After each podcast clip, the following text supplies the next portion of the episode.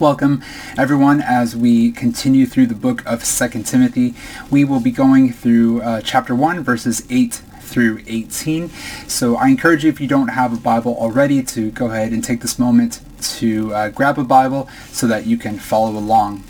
Now, previously, Jared taught uh, chapter 1, verses 1 through 7. And uh, as a very quick recap, uh, we see that this is uh, Paul. Uh, we know that he's um, ending the, he is um, writing this near the end of his life. And he's writing to Timothy. Um, and he's uh, essentially writing this letter to Timothy as a passing on of the baton.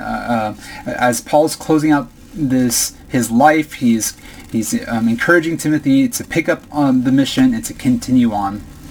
And he writes to Timothy, he says uh, to Timothy that he is thankful to God for him. Uh, he's reminded of Timothy as Paul is praying night and day, and uh, he's reminded of Paul of Timothy's genuine faith that Paul is convinced uh, dwells inside of him, uh, because of which Paul encourages him to fan into flame the gift of God that was given to him with the laying on of hands.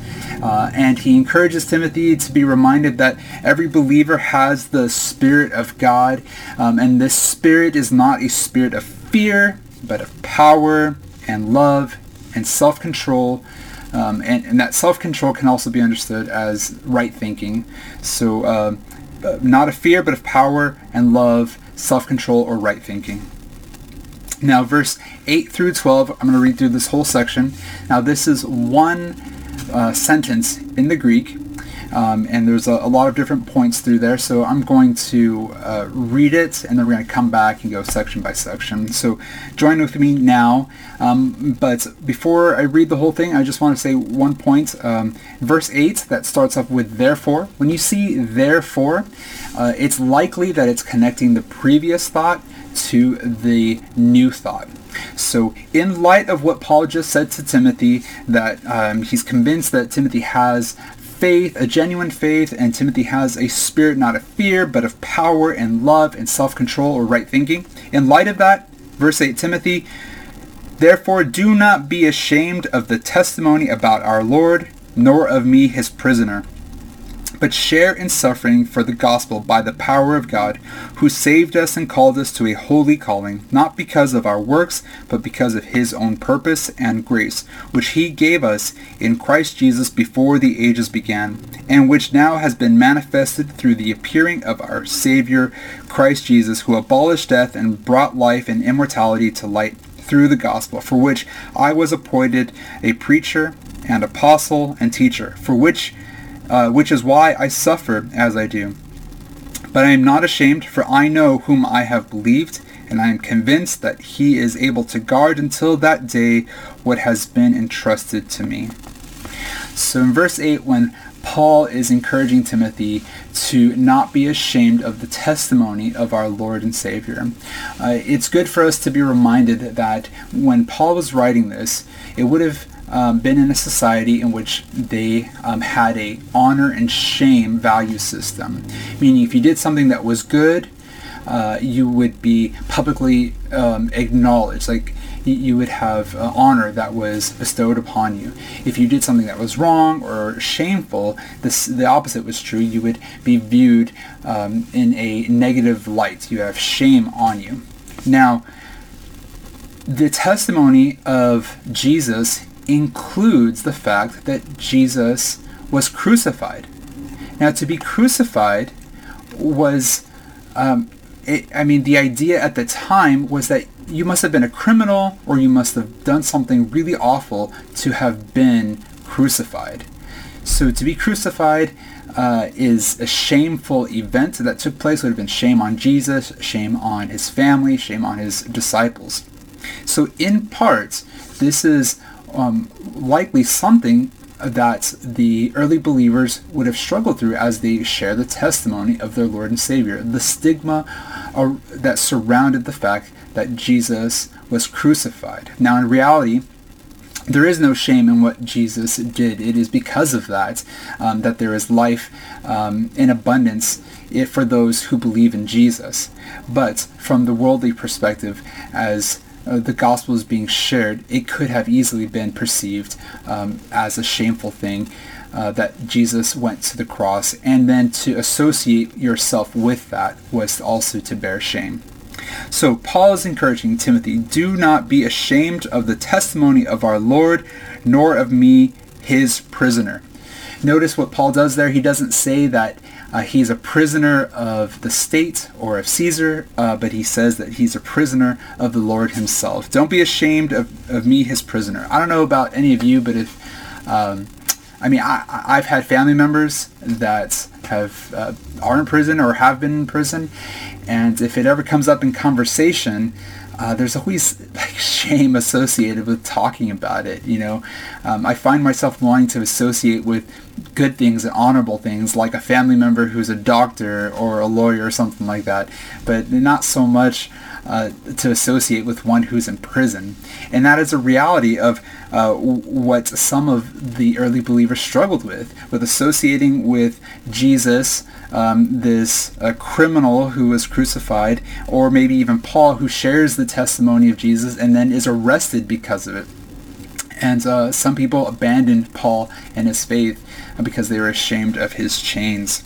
And so he's encouraging Timothy, don't be ashamed of the gospel um, and don't be ashamed of me, his prisoner. But Timothy, I want you to share in suffering for the gospel by the power of God. I want you to participate, to partake, not to run away from, but to share, embrace it, um, and, and it's not for no purpose. It is for the purpose of the gospel. But don't want you to do it in your own power in your own abilities, but by the power of God. Remember that Holy Spirit that lives inside of you. It is um, a powerful spirit, not of fear, but of uh, power and love and right thinking. In verse 9, uh, Paul is going to be encouraging Timothy about some of the basics of who God is. And he says, um, this God, remember Timothy, who saved us and called us to a holy calling.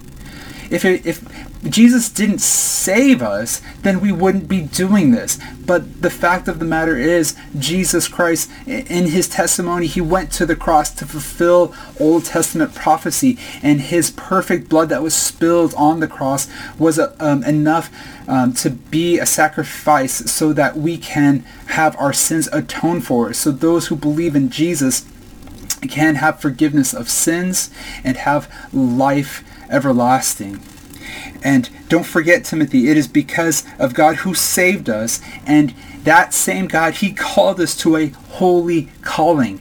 Not just any ordinary calling, but a very unique, uh, set apart, uh, special calling designed for God's uh, glory. And he says, and this is not because of our own works, but because of God's own purpose and grace. Remember, this is all about Jesus. This is all about God.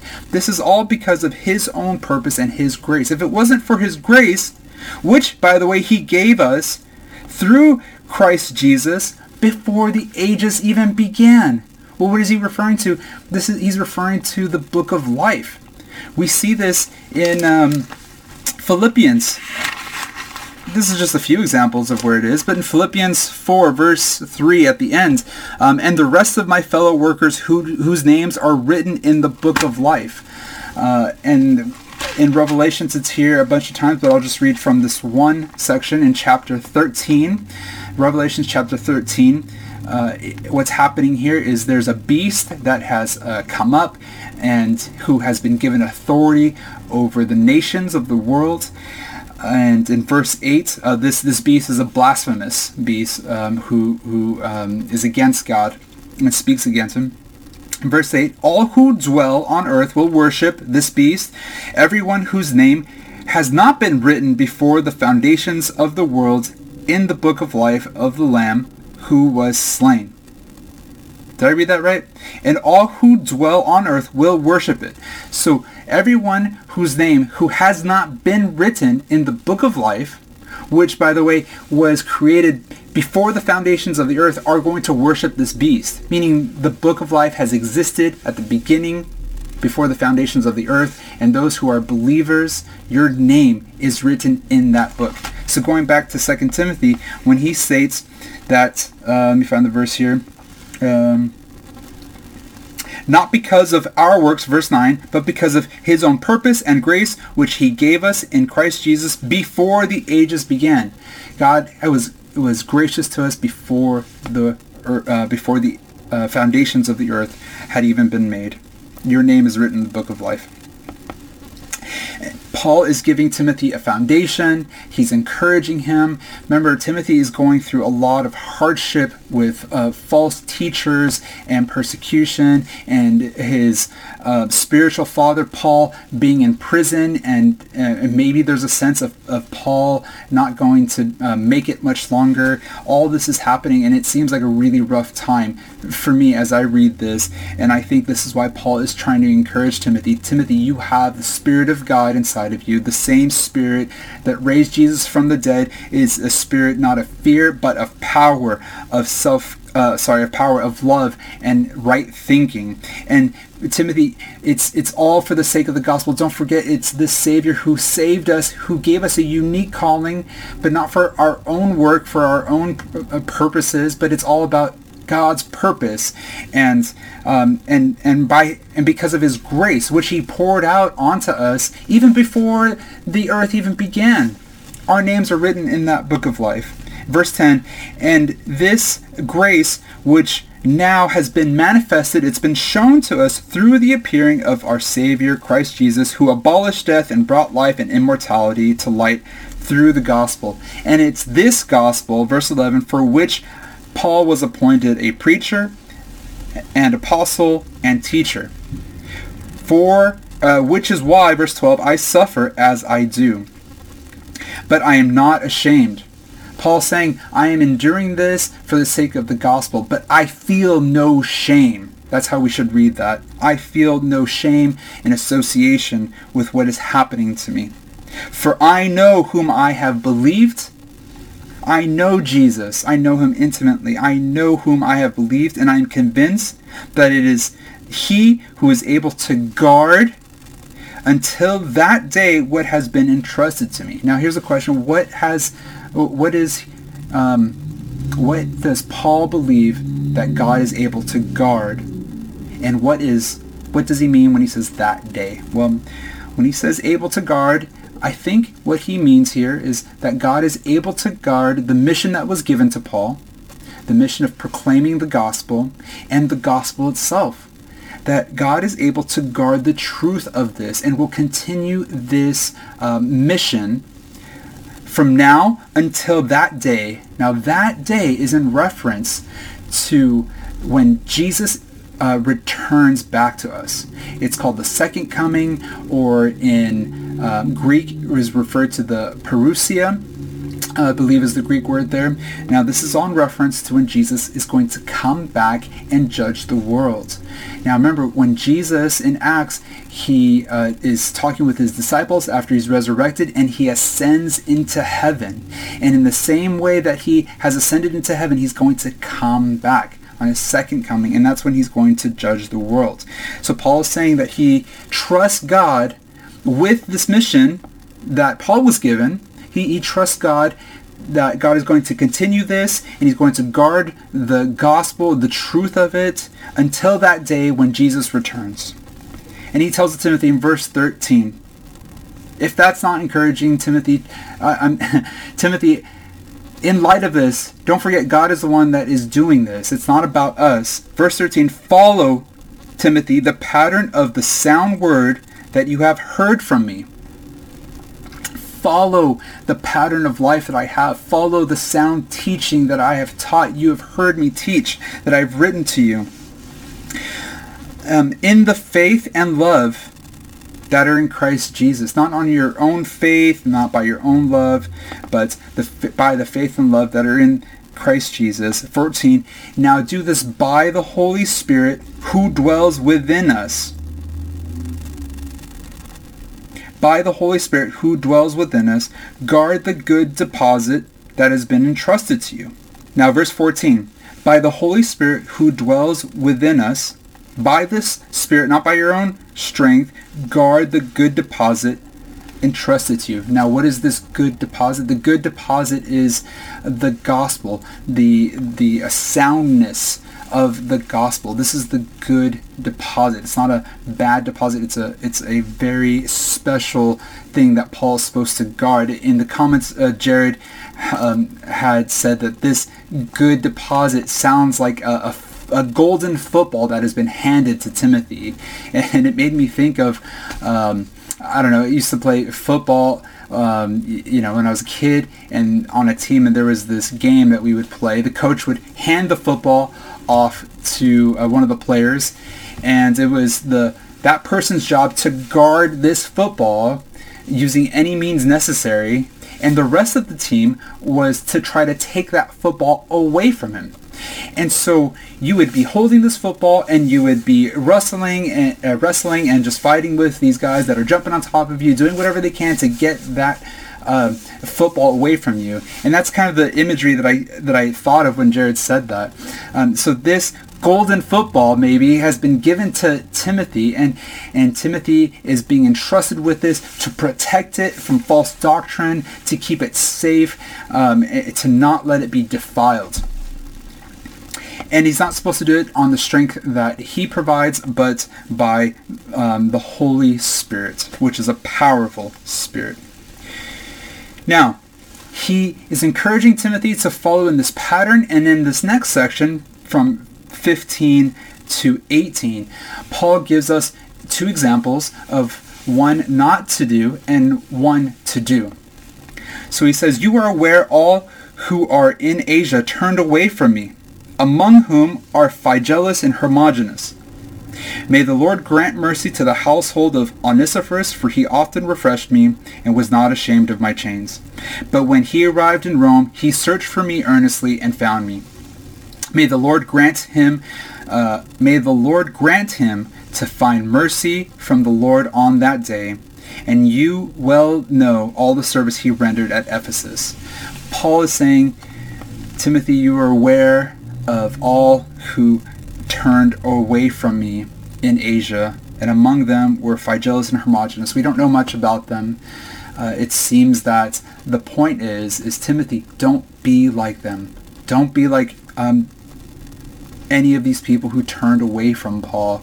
And by turning away from Paul, they're turning away from his gospel. And by turning away from that, they're turning away from Jesus. Don't do that, Timothy. But rather, be like Onesiphorus, he was not ashamed of my chains. In fact, he searched for me. Verse 17, but when he arrived in Rome, he searched for me earnestly and found me. Paul was probably not in a uh, easy to find local prison. He seemed to have been somewhere more difficult, but through his um, earnest searching, Onesiphorus found him.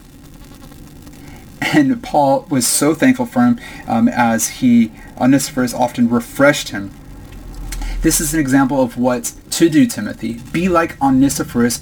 Don't be ashamed of my go- of my chains.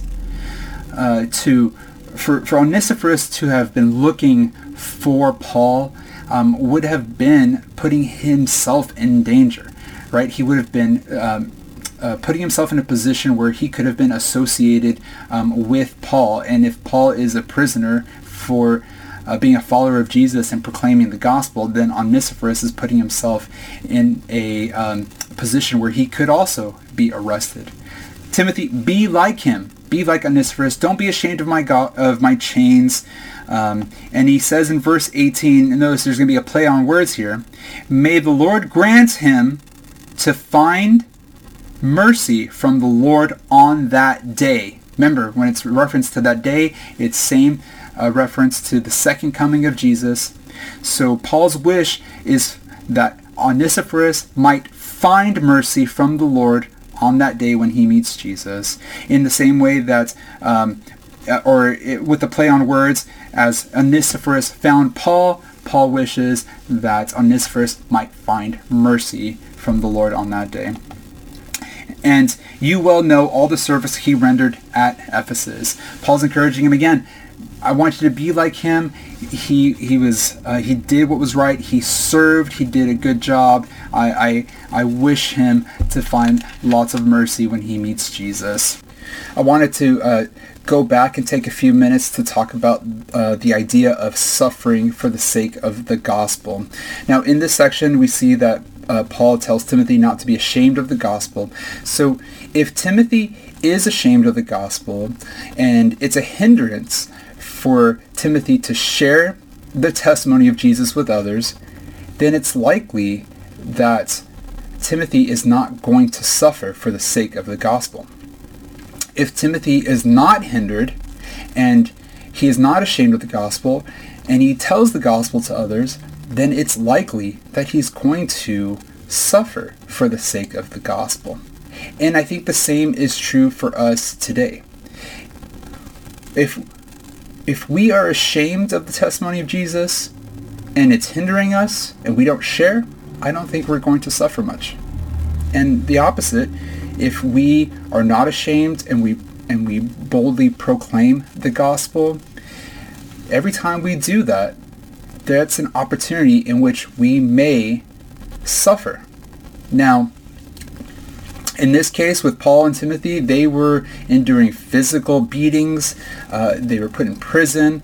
Um, it's a little bit different then than it is for us right now today um, in the United States.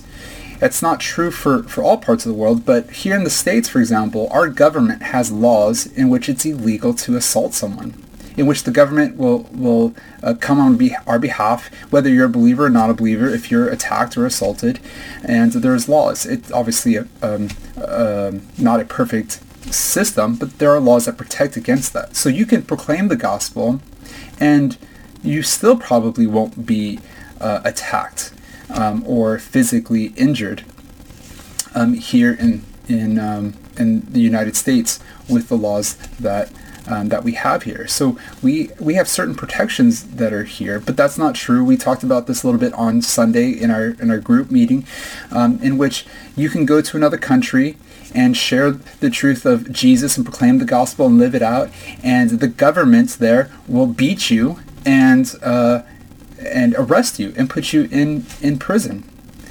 Now, there, there are some differences, but there, for us here, physical um, suffering is not the only type of suffering that we might endure. There are um, probably hundreds of thousands of ways that we might suffer for the sake of Christ, but I want to encourage you not to um, put too much time or effort into wondering why you're not being persecuted. It's okay to maybe reflect and think about it and do a, a reality check and talk about it with other brothers and pray about it and sisters. Um, but I'd encourage you to spend more time praying for others and asking God to help you, equip you in your conversation with them so that you might be able to share the gospel with them. And I think as we do that, maybe we'll see more persecution or maybe we would um, endure suffering more. I'm not so sure. We don't see a whole lot of this, see a little bit of it. But I can tell you one thing for sure. If you proclaim the gospel in a spirit-filled, um, loving way, and you are persecuted or you endure suffering because of it, I will be there for you and with you. And I hope that you are willing to say the same thing to me. So I just want to wrap up our time here in just a quick summary of everything, of all these verses. Paul is telling Timothy not to be ashamed of the testimony of our Lord. Don't be ashamed of Paul, who is in prison, but rather to share in suffering for the gospel, but don't do it on your own power, but by the power of God. And Timothy, follow the pattern of the sound words that you have heard from me. And by the Holy Spirit who dwells in you, guard the good deposit that has been entrusted to you. Protect the mission of God and the the uh, the truth of the of the gospel of the sound doctrine. Guard that, and don't forget, Timothy. This is the work that Jesus is doing and we are a part of it and he is going to see it from that time when Paul's writing this to the time that Jesus comes back. And don't be like uh, those who have turned away from Paul, Phygellus and Hermogenes, but to be like Onesiphorus in uh, not being ashamed of Paul's chains, to be like uh, Onesiphorus in the way that he served. And I believe um, that's going to end our time here um, in uh, 2 Timothy chapter 1.